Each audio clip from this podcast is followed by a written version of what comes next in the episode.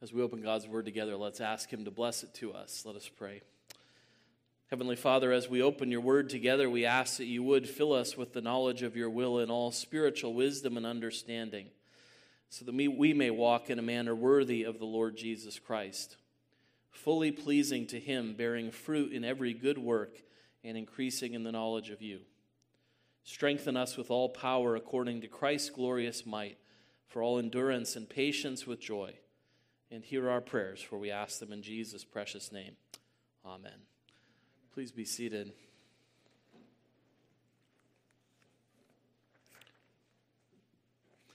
And please turn with me in God's Word to 1 Corinthians chapter 11. It should be 1 Corinthians chapter 11, 17 through 34. These are Paul's familiar instructions on the Lord's Supper, and I thought it would be good for us uh, to think about this passage in connection with the Belgic Confession this evening. If you're visiting with us this evening, we've been considering a series through the topics of doctrine as they're laid out in the Belgic Confession, but we always want to apply them as we see them explained from God's Word. So 1 Corinthians chapter 11, beginning our reading at verse 17, and let's pay careful attention for this is God's own Word. But in the following instructions, I do not commend you, because when you come together, it is not for the better, but for the worse. For in the first place, when you come together as a church, I hear that there are divisions among you, and I believe it in part, for there must be factions among you, in order that those who are genuine among you may be recognized. When you come together, it is not the Lord's Supper that you eat. For in eating, each one goes ahead with his own meal. One goes hungry, another gets drunk. What, do you not have houses to eat and drink in? Or do you despise the church of God and humiliate those who have nothing? What shall I say to you? Shall I commend you in this? No, I will not. For I received from the Lord what I also delivered to you that the Lord Jesus, on the night when he was betrayed, took bread. And when he had given thanks, he broke it and said, this is my body, which is for you. Do this in remembrance of me. In the same way, also, he took the cup after supper, saying, This cup is the new covenant in my blood. Do this as often as you drink it in remembrance of me. For as often as you eat this bread and drink the cup, you proclaim the Lord's death until he comes. Whoever therefore eats the bread or drinks the cup of the Lord in an unworthy manner will be guilty concerning the body and blood of the Lord. Let a person examine himself then, and so eat of the bread and drink of the cup. For anyone who eats and drinks without discerning the body eats and drinks judgment on himself. That is why many of you are weak and ill, and some have died. But if we judged ourselves truly, we would not be judged. But when we are judged by the Lord, we are disciplined so that we may not be condemned along with the world. So then, my brothers, when you come together to eat, wait for one another. If anyone is hungry, let him eat at home, so that when you come together, it will not be for judgment. About the other things, I will give directions when I come. Thus far, the reading of God's word, may He bless it to us. Um, this is really a remarkable passage if we think about it. It's maybe so familiar to us on the Lord's Supper uh, that the difficulty is familiar passages become so familiar, uh, we can't really hear them with new ears. And sometimes we need to come with a fresh approach to passages that are familiar and really listen extra hard to them uh, that we might hear things that maybe we tended to gloss over. Uh, one of the really remarkable things about this passage is Paul explaining to the Corinthian church that some of them have become weak, have become sick, some of them have even died because of the practice of the Lord's Supper, uh, because how they are abusing this practice that the Lord gave to Paul, that Paul gave to the church. It's really a remarkable statement.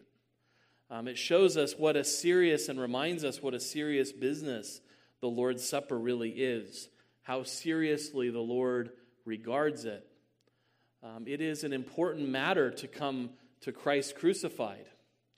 Um, that Christ crucified is true food and drink to life eternal to those who eat and drink in faith, who do it in a worthy manner. It's this wonderful blessing that elevates our souls to the Lord. But if it's profaned, as was happening in the church in Corinth, their encounter with the crucified and risen Lord was a dangerous one, um, even a destructive and deadly one. And what Paul's reminding us here is the reason the Lord's Supper is a serious matter is because the Lord is present there. It's no small thing to come to the Lord's table because the Lord is there. Because the Lord is really becoming present with his people in this sacrament. Um, and so to come before the Lord in an unworthy manner is a really dangerous thing. Um, because the Lord is still the Lord. Even though he is our, our prophet, our priest, our king, our savior, he is still truly God. Um, and the Bible reminds us over and over again that Christ invites us to come to him, but he invites us to come to him on his terms. We must approach him as he's called us to approach him with repentance and faith, with reverence and awe. Because and even though the Lord Jesus Christ is our brother, he still is the living God. Um, David prophesied about what a dangerous thing it is to meet the Lord if you will not submit to him as the Lord. He talked about that in Psalm 2, verses 9 through 12. What did he prophesy concerning the Lord Jesus Christ? You shall break them with a rod of iron and dash them in pieces like a potter's vessel. now, therefore, O kings, be wise be warned, O rulers of the earth. Serve the Lord with fear and rejoice with trembling. Kiss the Son, lest he be angry and you perish in your way, for his wrath is quickly kindled. That's not a God you just saunter into his presence, unthinking and unprepared. Um, it's a serious business. We can think of it being like when Queen Esther is being encouraged by Mordecai to go in and see the king. And she says, You know, it's, it's death if you come to see the king without an invitation and he doesn't extend his scepter to you. Um, there, there's that sense in which it's a dangerous thing to come into the presence of the living God if you don't belong there. If you don't approach him the way he's called you to approach him, just as it is a wonderful and blessed thing when you approach him the way He's called you to approach Him. Right? I didn't read the, the very last part of Psalm 2, did I? Those of you who know it well know that I left out a crucial line from the end of Psalm 2, where David said, Blessed are all who take refuge in Him. It's a wonderful blessing to take refuge in God and to have Him receive you as your God. It's a, it's a very dangerous thing to come into the presence of the Lord in a manner that's not worthy of Him. Um, and that's what really we're being reminded of by the Apostle Paul in God's Word about the sacrament and the reality that's happening in the Lord's Supper, that the Lord Jesus Christ is really present with his people. But when he says to us, This is my body and this is my blood, he means it. He's, he's saying the truth. He's speaking the truth to us about what that reality signifies. And we have to understand that properly we want to think about and make sure we understand how is Christ really present with us in the sacrament? How is he really communicating to us nothing less than his true and natural body and blood? Uh, how do we understand that? How do we understand these things? And the Belgic Confession was particularly concerned with that because that was an open question at the time of the Reformation. There were lots of different ways people were trying to answer that question. And so we want to use 1 Corinthians 11 and the Belgic Confession to help us understand the real presence of Christ. And we want to think together about the source of the controversy. Why is it a hard thing to know what's happening in the supper? So we want to think about the source of the controversy. Uh, then we want to think something about the proposed answers to this controversy that have been offered. Um, and then the answer that Scripture offers us about how to think of Christ and his presence in the supper. Uh, the source of the controversy we can deal with rather quickly. Um, the source of the controversy comes from the words of our Lord This is my body. Um, that's, it's not because what Jesus said is meant to be controversial. Uh, but all of us need to answer the question what does God mean when he says, This is my body? Um, as my dad likes to point out, Bill Clinton is not the first one who said, What, what is the meaning of is? Depends on what the meaning of is is. Um, we need to ask that of what does Jesus mean? This is my body. That's where these controversies arose. What did Jesus mean when he said that? Um, and during the Protestant Reformation, serious thought was devoted to this question What did Jesus mean when he said that? Because we need to understand that truth of Scripture for our comfort, um, for our clarity, uh, for our own benefit, that when we come to the Lord, we know what we're doing in the Lord's Supper. So it's a profoundly important question to be able to answer. What did Jesus mean when he said, This is my body? Um, and to that, a lot of solutions have been proposed. Um, so, boys and girls, that's the shortest first point of my sermon you're ever going to hear. That's the end of the source of the controversy. Uh, we're already on to the proposed answers. How do people try to understand that, that, that statement that the Lord Jesus made? Uh, this is my body. Uh, well, Rome tried to answer it one way. They said, when Jesus says, This is my body, what he really means is, This becomes my body and blood. That the bread and the wine actually are transformed into the body and blood of Christ. They really become his body. And, and when, the, when the minister would say that, they believed that the elements were actually transformed into the body and blood of Christ. Um, the, the Latin Mass, as it would pronounce the body changed, the words, This is my body, in Latin sound like hoc est corpus meum. This is my body. Um, now, most people didn't understand Latin, and they just knew that something happened when the priest said that. And so hoc est corpus meum became hocus pocus. That's how the transformation is happening. Because when he says that, I don't know what it means, but when he says that, a magic happens. This thing that was before bread and wine becomes the body of blood in Christ. And when it's lifted up, it's regarded as his body. And we kneel and we worship him in the bread, in the cup. Because he's there, that's what they said. He's there. He's, they've changed into his body and blood. The substance remains, um, the substance is what has changed, becomes the body and blood of Christ. But they would say the accidents or the circumstances surrounding the bread and wine don't change. Now, if it sounds complicated, it kind of is. Uh, what they would say is while the bread and wine still look like bread and wine, taste like bread and wine, appear to be bread and wine, they've been transformed from the substance of bread and wine into the true body and blood of Jesus Christ. And so when Jesus said, This is my body, they would say what he meant was, This becomes my body and blood. That he's physically there. Uh, there are a number of problems for, with that from from Scripture. Um, what did Jesus mean when he first said that, when he was standing there with the bread in his hand? Um, did that mean that was his body then? That becomes sort of a difficult thing. And why does the Scripture continue to speak of the bread as bread, even in the sacrament?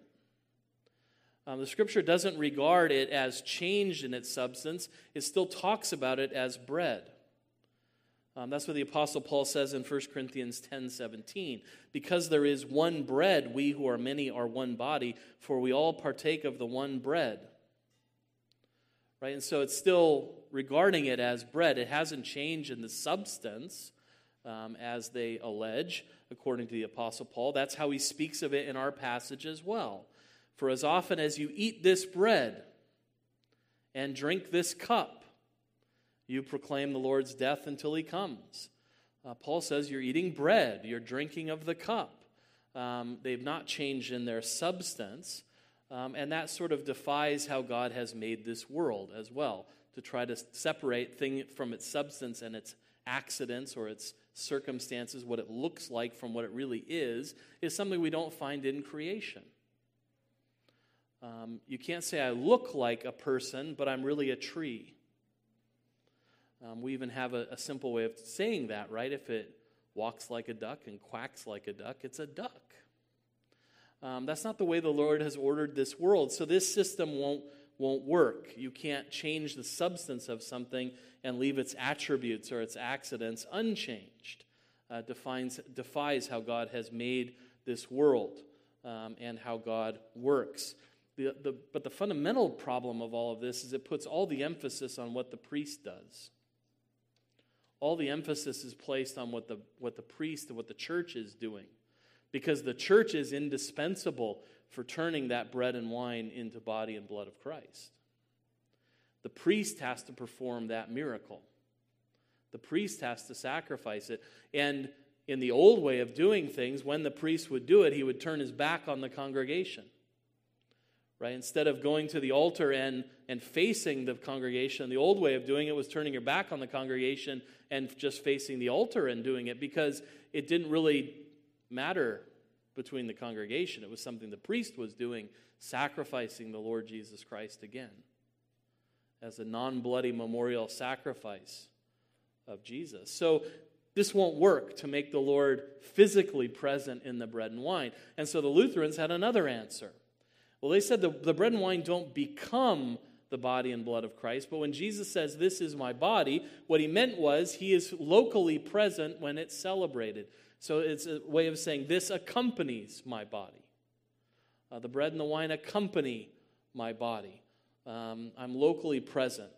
Uh, one commentator said, While the bread and wine remain what they are, the whole person of Christ, body and blood, is present in, under, and along with the elements. So you see the difference there. There's no change in substance, they remain what they are, but along with the substance of bread and wine comes the Lord accompanying it. So they don't change into Him, but He's there with them. And He's there with them in a, in a truly influential way, right? He's present in them and under them and along with them. He's as near them as he can be, accompanying them when we celebrate these things. Um, and they would say, because that's what Jesus did after all when he held up that bread, he was there with it. Um, and so the bread is, he is with him. Um, so everyone receives the bread, receives the body because Jesus is there. And everyone who drinks the cup receives his blood because Jesus is there, in with and under the elements. Of course, to make Jesus locally present with the bread and wine um, is to face a problem. Because where is Jesus now? Boys and girls, you can think about this question. You don't need to answer, but you can think about it. Where is Jesus right now? Because as a man, he is somewhere.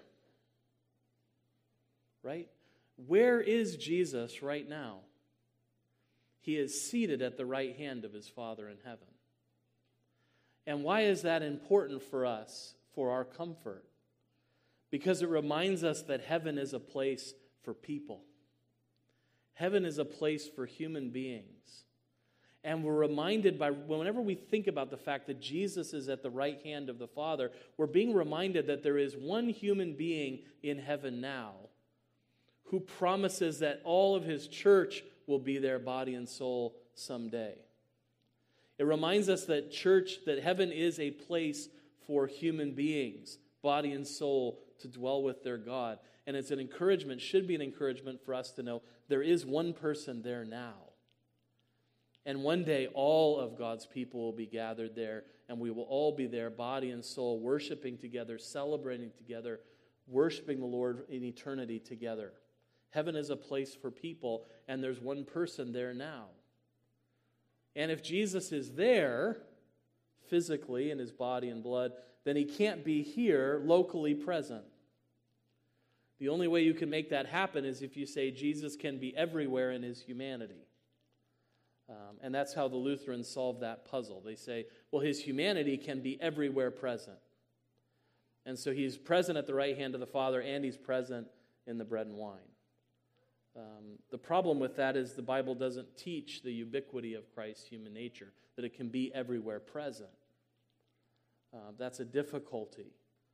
Um, so you would say, well, that's, that's kind of a hard teaching to unravel. And it's always the case when you speak with our Lutheran friends that they'll say, it is a hard thing to unravel, but you just have to embrace the mystery. Um, it, it is sort of mysterious, but you just sort of have to embrace the mystery. Um, and if you want to be really frustrated in talking to them, they'll say things like the sacramental union between the bread and wine and the body and blood takes place only in the Lord's Supper. And it is neither local nor natural, but illocal, supernatural, incomprehensible, yet real. So if you can understand that, come see me afterward because um, it's a mystery to me. And they would say that's fine. It, it is just a paradox that we have to embrace by faith and just believe. Uh, but for them, the eating and drinking of Christ's body and blood is always supernatural and incomprehensible. That's how we come. Uh, so that the whole Christ is received spiritually by the mouth of faith. It ends up sounding very close in some ways to the Reformed doctrine, um, but is very problematic when we think about the body and blood of Jesus Christ as being illocal, not residing locally somewhere, uh, because that's a regular part of our humanity that we're someplace. Um, Jesus is in heaven, not everywhere present in his humanity. Um, and so that's a problematic answer as well to try to make the Lord Jesus locally present in the supper.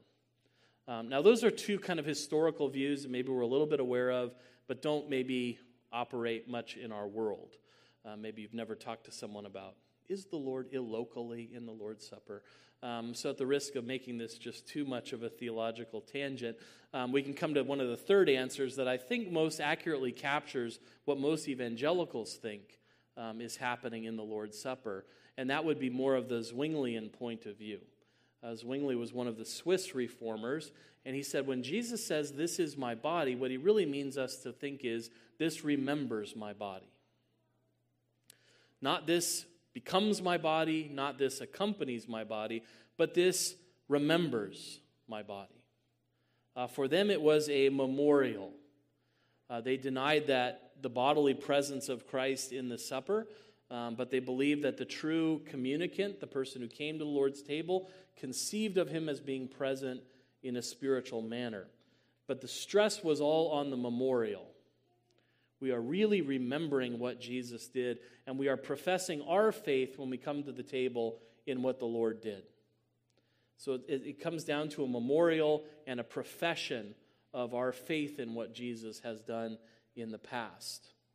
Um, now, it's hard to do justice to Zwingli, especially in two minutes, um, because he does seem to think that there is some spiritual thing happening in the supper. But it, so it might be wrong to say that he believed it was a mere memorial. But definitely the emphasis in his thought comes back again and again to we are just remembering Jesus and we're coming to the table making our profession of faith. I think that's what most people think when they come to the Lord's Supper in our day. That we are remembering what Jesus did on the cross and we come to profess our faith in what Jesus has done. We are making that statement before the world that we believe in the Lord Jesus Christ and in his sacrifice. Um, that puts emphasis on the believer's activity. And so you have Rome putting emphasis on the church's activity. Um, Lutherans put the focus on the body and blood of Christ, but they have to bring Christ down in a strange manner. Um, and Zwinglians tend to put the emphasis on the believer. So, those are all the ways that these questions were being answered at the time of the Protestant Reformation. And when the, when the Bible was being looked at again, they said, now, how do we really answer that from Scripture? Because none of those seem to accurately capture what the Lord Jesus meant when he said, This is my body. Um, and so we look on the basis of God's word and we think about what Christ meant when he said, This is my body. And he meant to say that he is truly present with his people, but that he is spiritually present with his people. He's really there when we celebrate the Lord's Supper. Um, but he's not merely remembered, um, he doesn't become there physically. Um, God comes and feeds his people in the sacrament by being really present with us by his Spirit. So the focus is not on what the believer is doing, not what the church is doing, but what Christ is doing by his Spirit, bringing his people to his body and blood where he is. So that we can really truly say that when we partake of the Lord's Supper, we are partaking of the true body and true blood of Christ. Um, and that's what, that's what we confess in the Belgic Confession. I think this is the best way to reconcile the, all of the Bible's teaching on the Lord's Supper. Uh, this is what we mean. We say, Yet we do not go wrong when we say that what is eaten in Christ is Christ's own natural body, and what is drunk is his own blood, but the manner in which we eat it is not by the mouth. So that's speaking directly to Rome and to Lutherans. We don't eat the body and blood of Christ with the mouth, but by the Spirit through faith. But by the Spirit through faith, in that way, Jesus Christ always remains seated at the right hand of God the Father in heaven. So, this is where he is physically and locally present, and we need him there interceding for us. Sorry, I didn't mean to boom that out at you the way I did. But we need him to be there, right? To intercede for us always. We need him there, and that's the glory of what we confess. He's always there interceding for the people of God. He never leaves the right hand of the Father for the purpose of being a high priest for us. He's always there. That's where he is. And yet at the same time, what do we go on to confess? But he never refrains on that account to communicate himself to us through faith. Even though he is always there at the right hand of his Father interceding for us, the other truth we confess is that by his Spirit, he never stops communicating to himself to us by Spirit through faith. That's, how the, that's one of the glories of what we believe about our Lord Jesus Christ. That he can always be at the right hand of his Father in heaven, ever living to intercede with us, and at the same time, never stop being with us to the very end of the age as he promised. Because he is with us by his Spirit. By faith, we are participating in the Lord Jesus Christ. He is really present with us. What is the hope of glory that Scripture lays out? Christ in you is the hope of glory. Right? Not just that I'm in Jesus, which is a wonderful truth of the Scriptures, but also that Jesus is in me. Jesus is in you if you believe in him by faith. That's how he communicates himself to us by the Spirit through faith.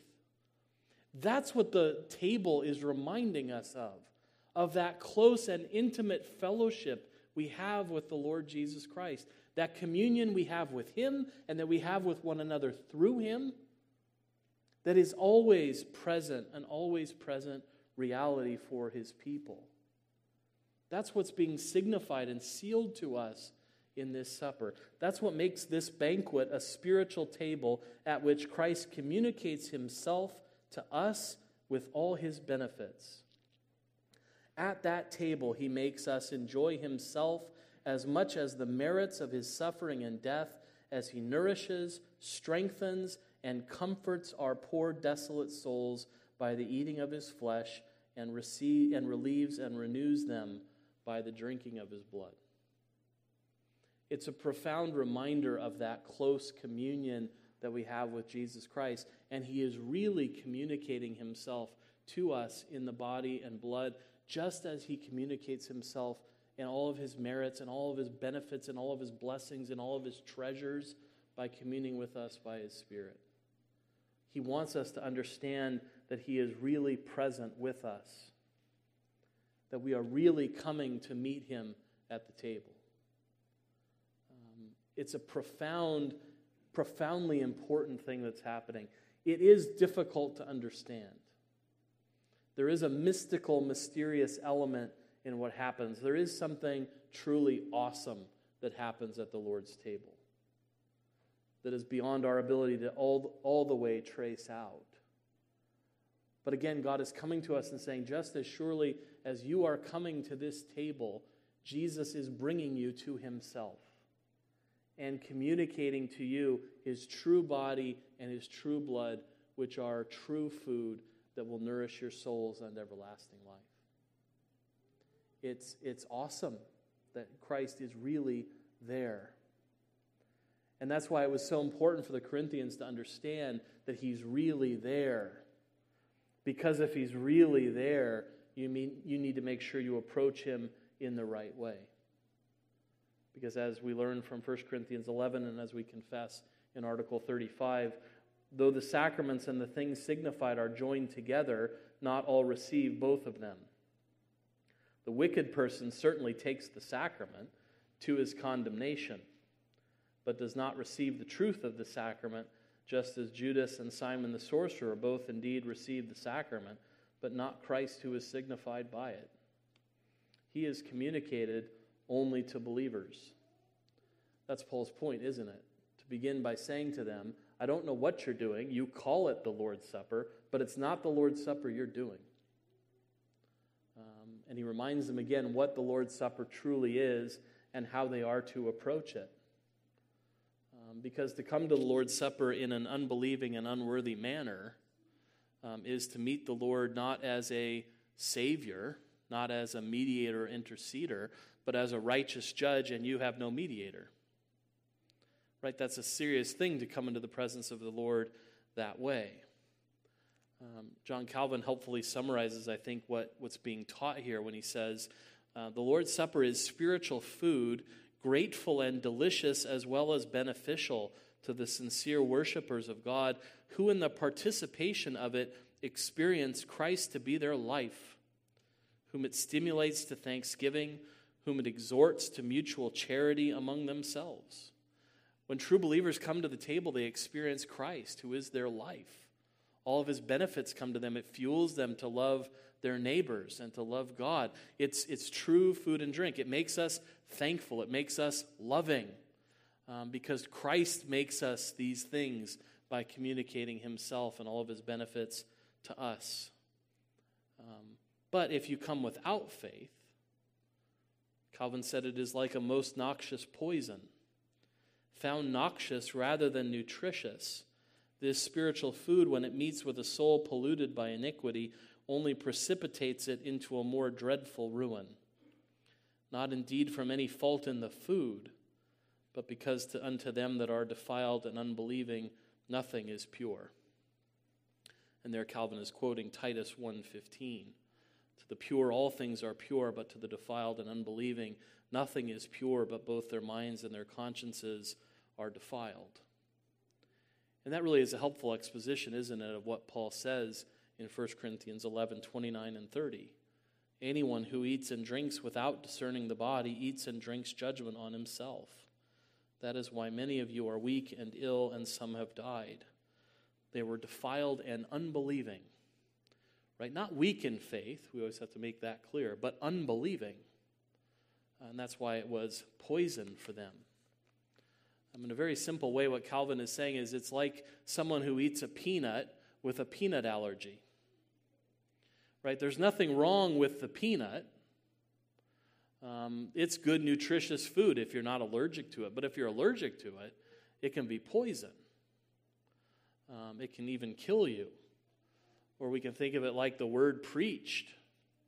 Right? Every time we hear the gospel of Jesus Christ preached, there are people who hear it and receive it and believe it right? And to them that believe, it draws them closer to Jesus Christ every time they hear it. We're brought nearer and nearer to the Lord. But there are those who hear the gospel preached and don't believe it. And what is that word doing? It's driving them further and further towards their own condemnation because they will not receive the word of God.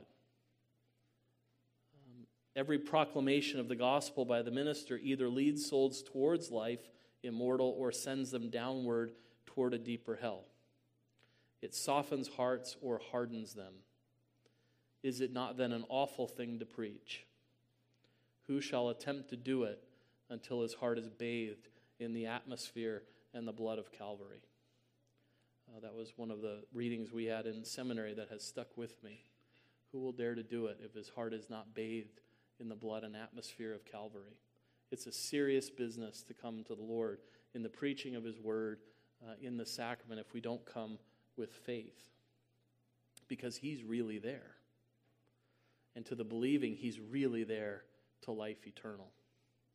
And to unbelieving, He's really there, as really as He will be there in the final judgment. Um, and so it is an awesome thing to come it's a reminder to us in a profound way in the Lord's Supper that there are only two ways to encounter the Lord with faith and with Christ, and without faith and without Christ. And if we are without faith and without Christ, there is no communion with God. There is only a fearful expectation of judgment. But by grace through faith in Christ alone, then we have true communion with the crucified and risen Lord. There is nothing to fear, no fire of fury, but only an overflowing fountain of good, a river of life that will satisfy our thirsty souls forever. The Lord's Supper is reminding us of that profound reality. And reminding the faithful when we come, we'll close with this reminding the faithful that we come and really are present with the Lord at his table. It's just going to be like that when we are in glory.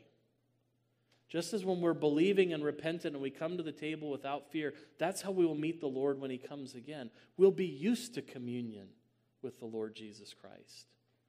It'll just be a fuller communion, a more glorious communion with the true body and the true blood of Christ. And so when we sometimes can be led to worry about what will heaven be like or what will that encounter with the Lord be like on that final day of judgment, just think we come and we encounter him at the Lord's table.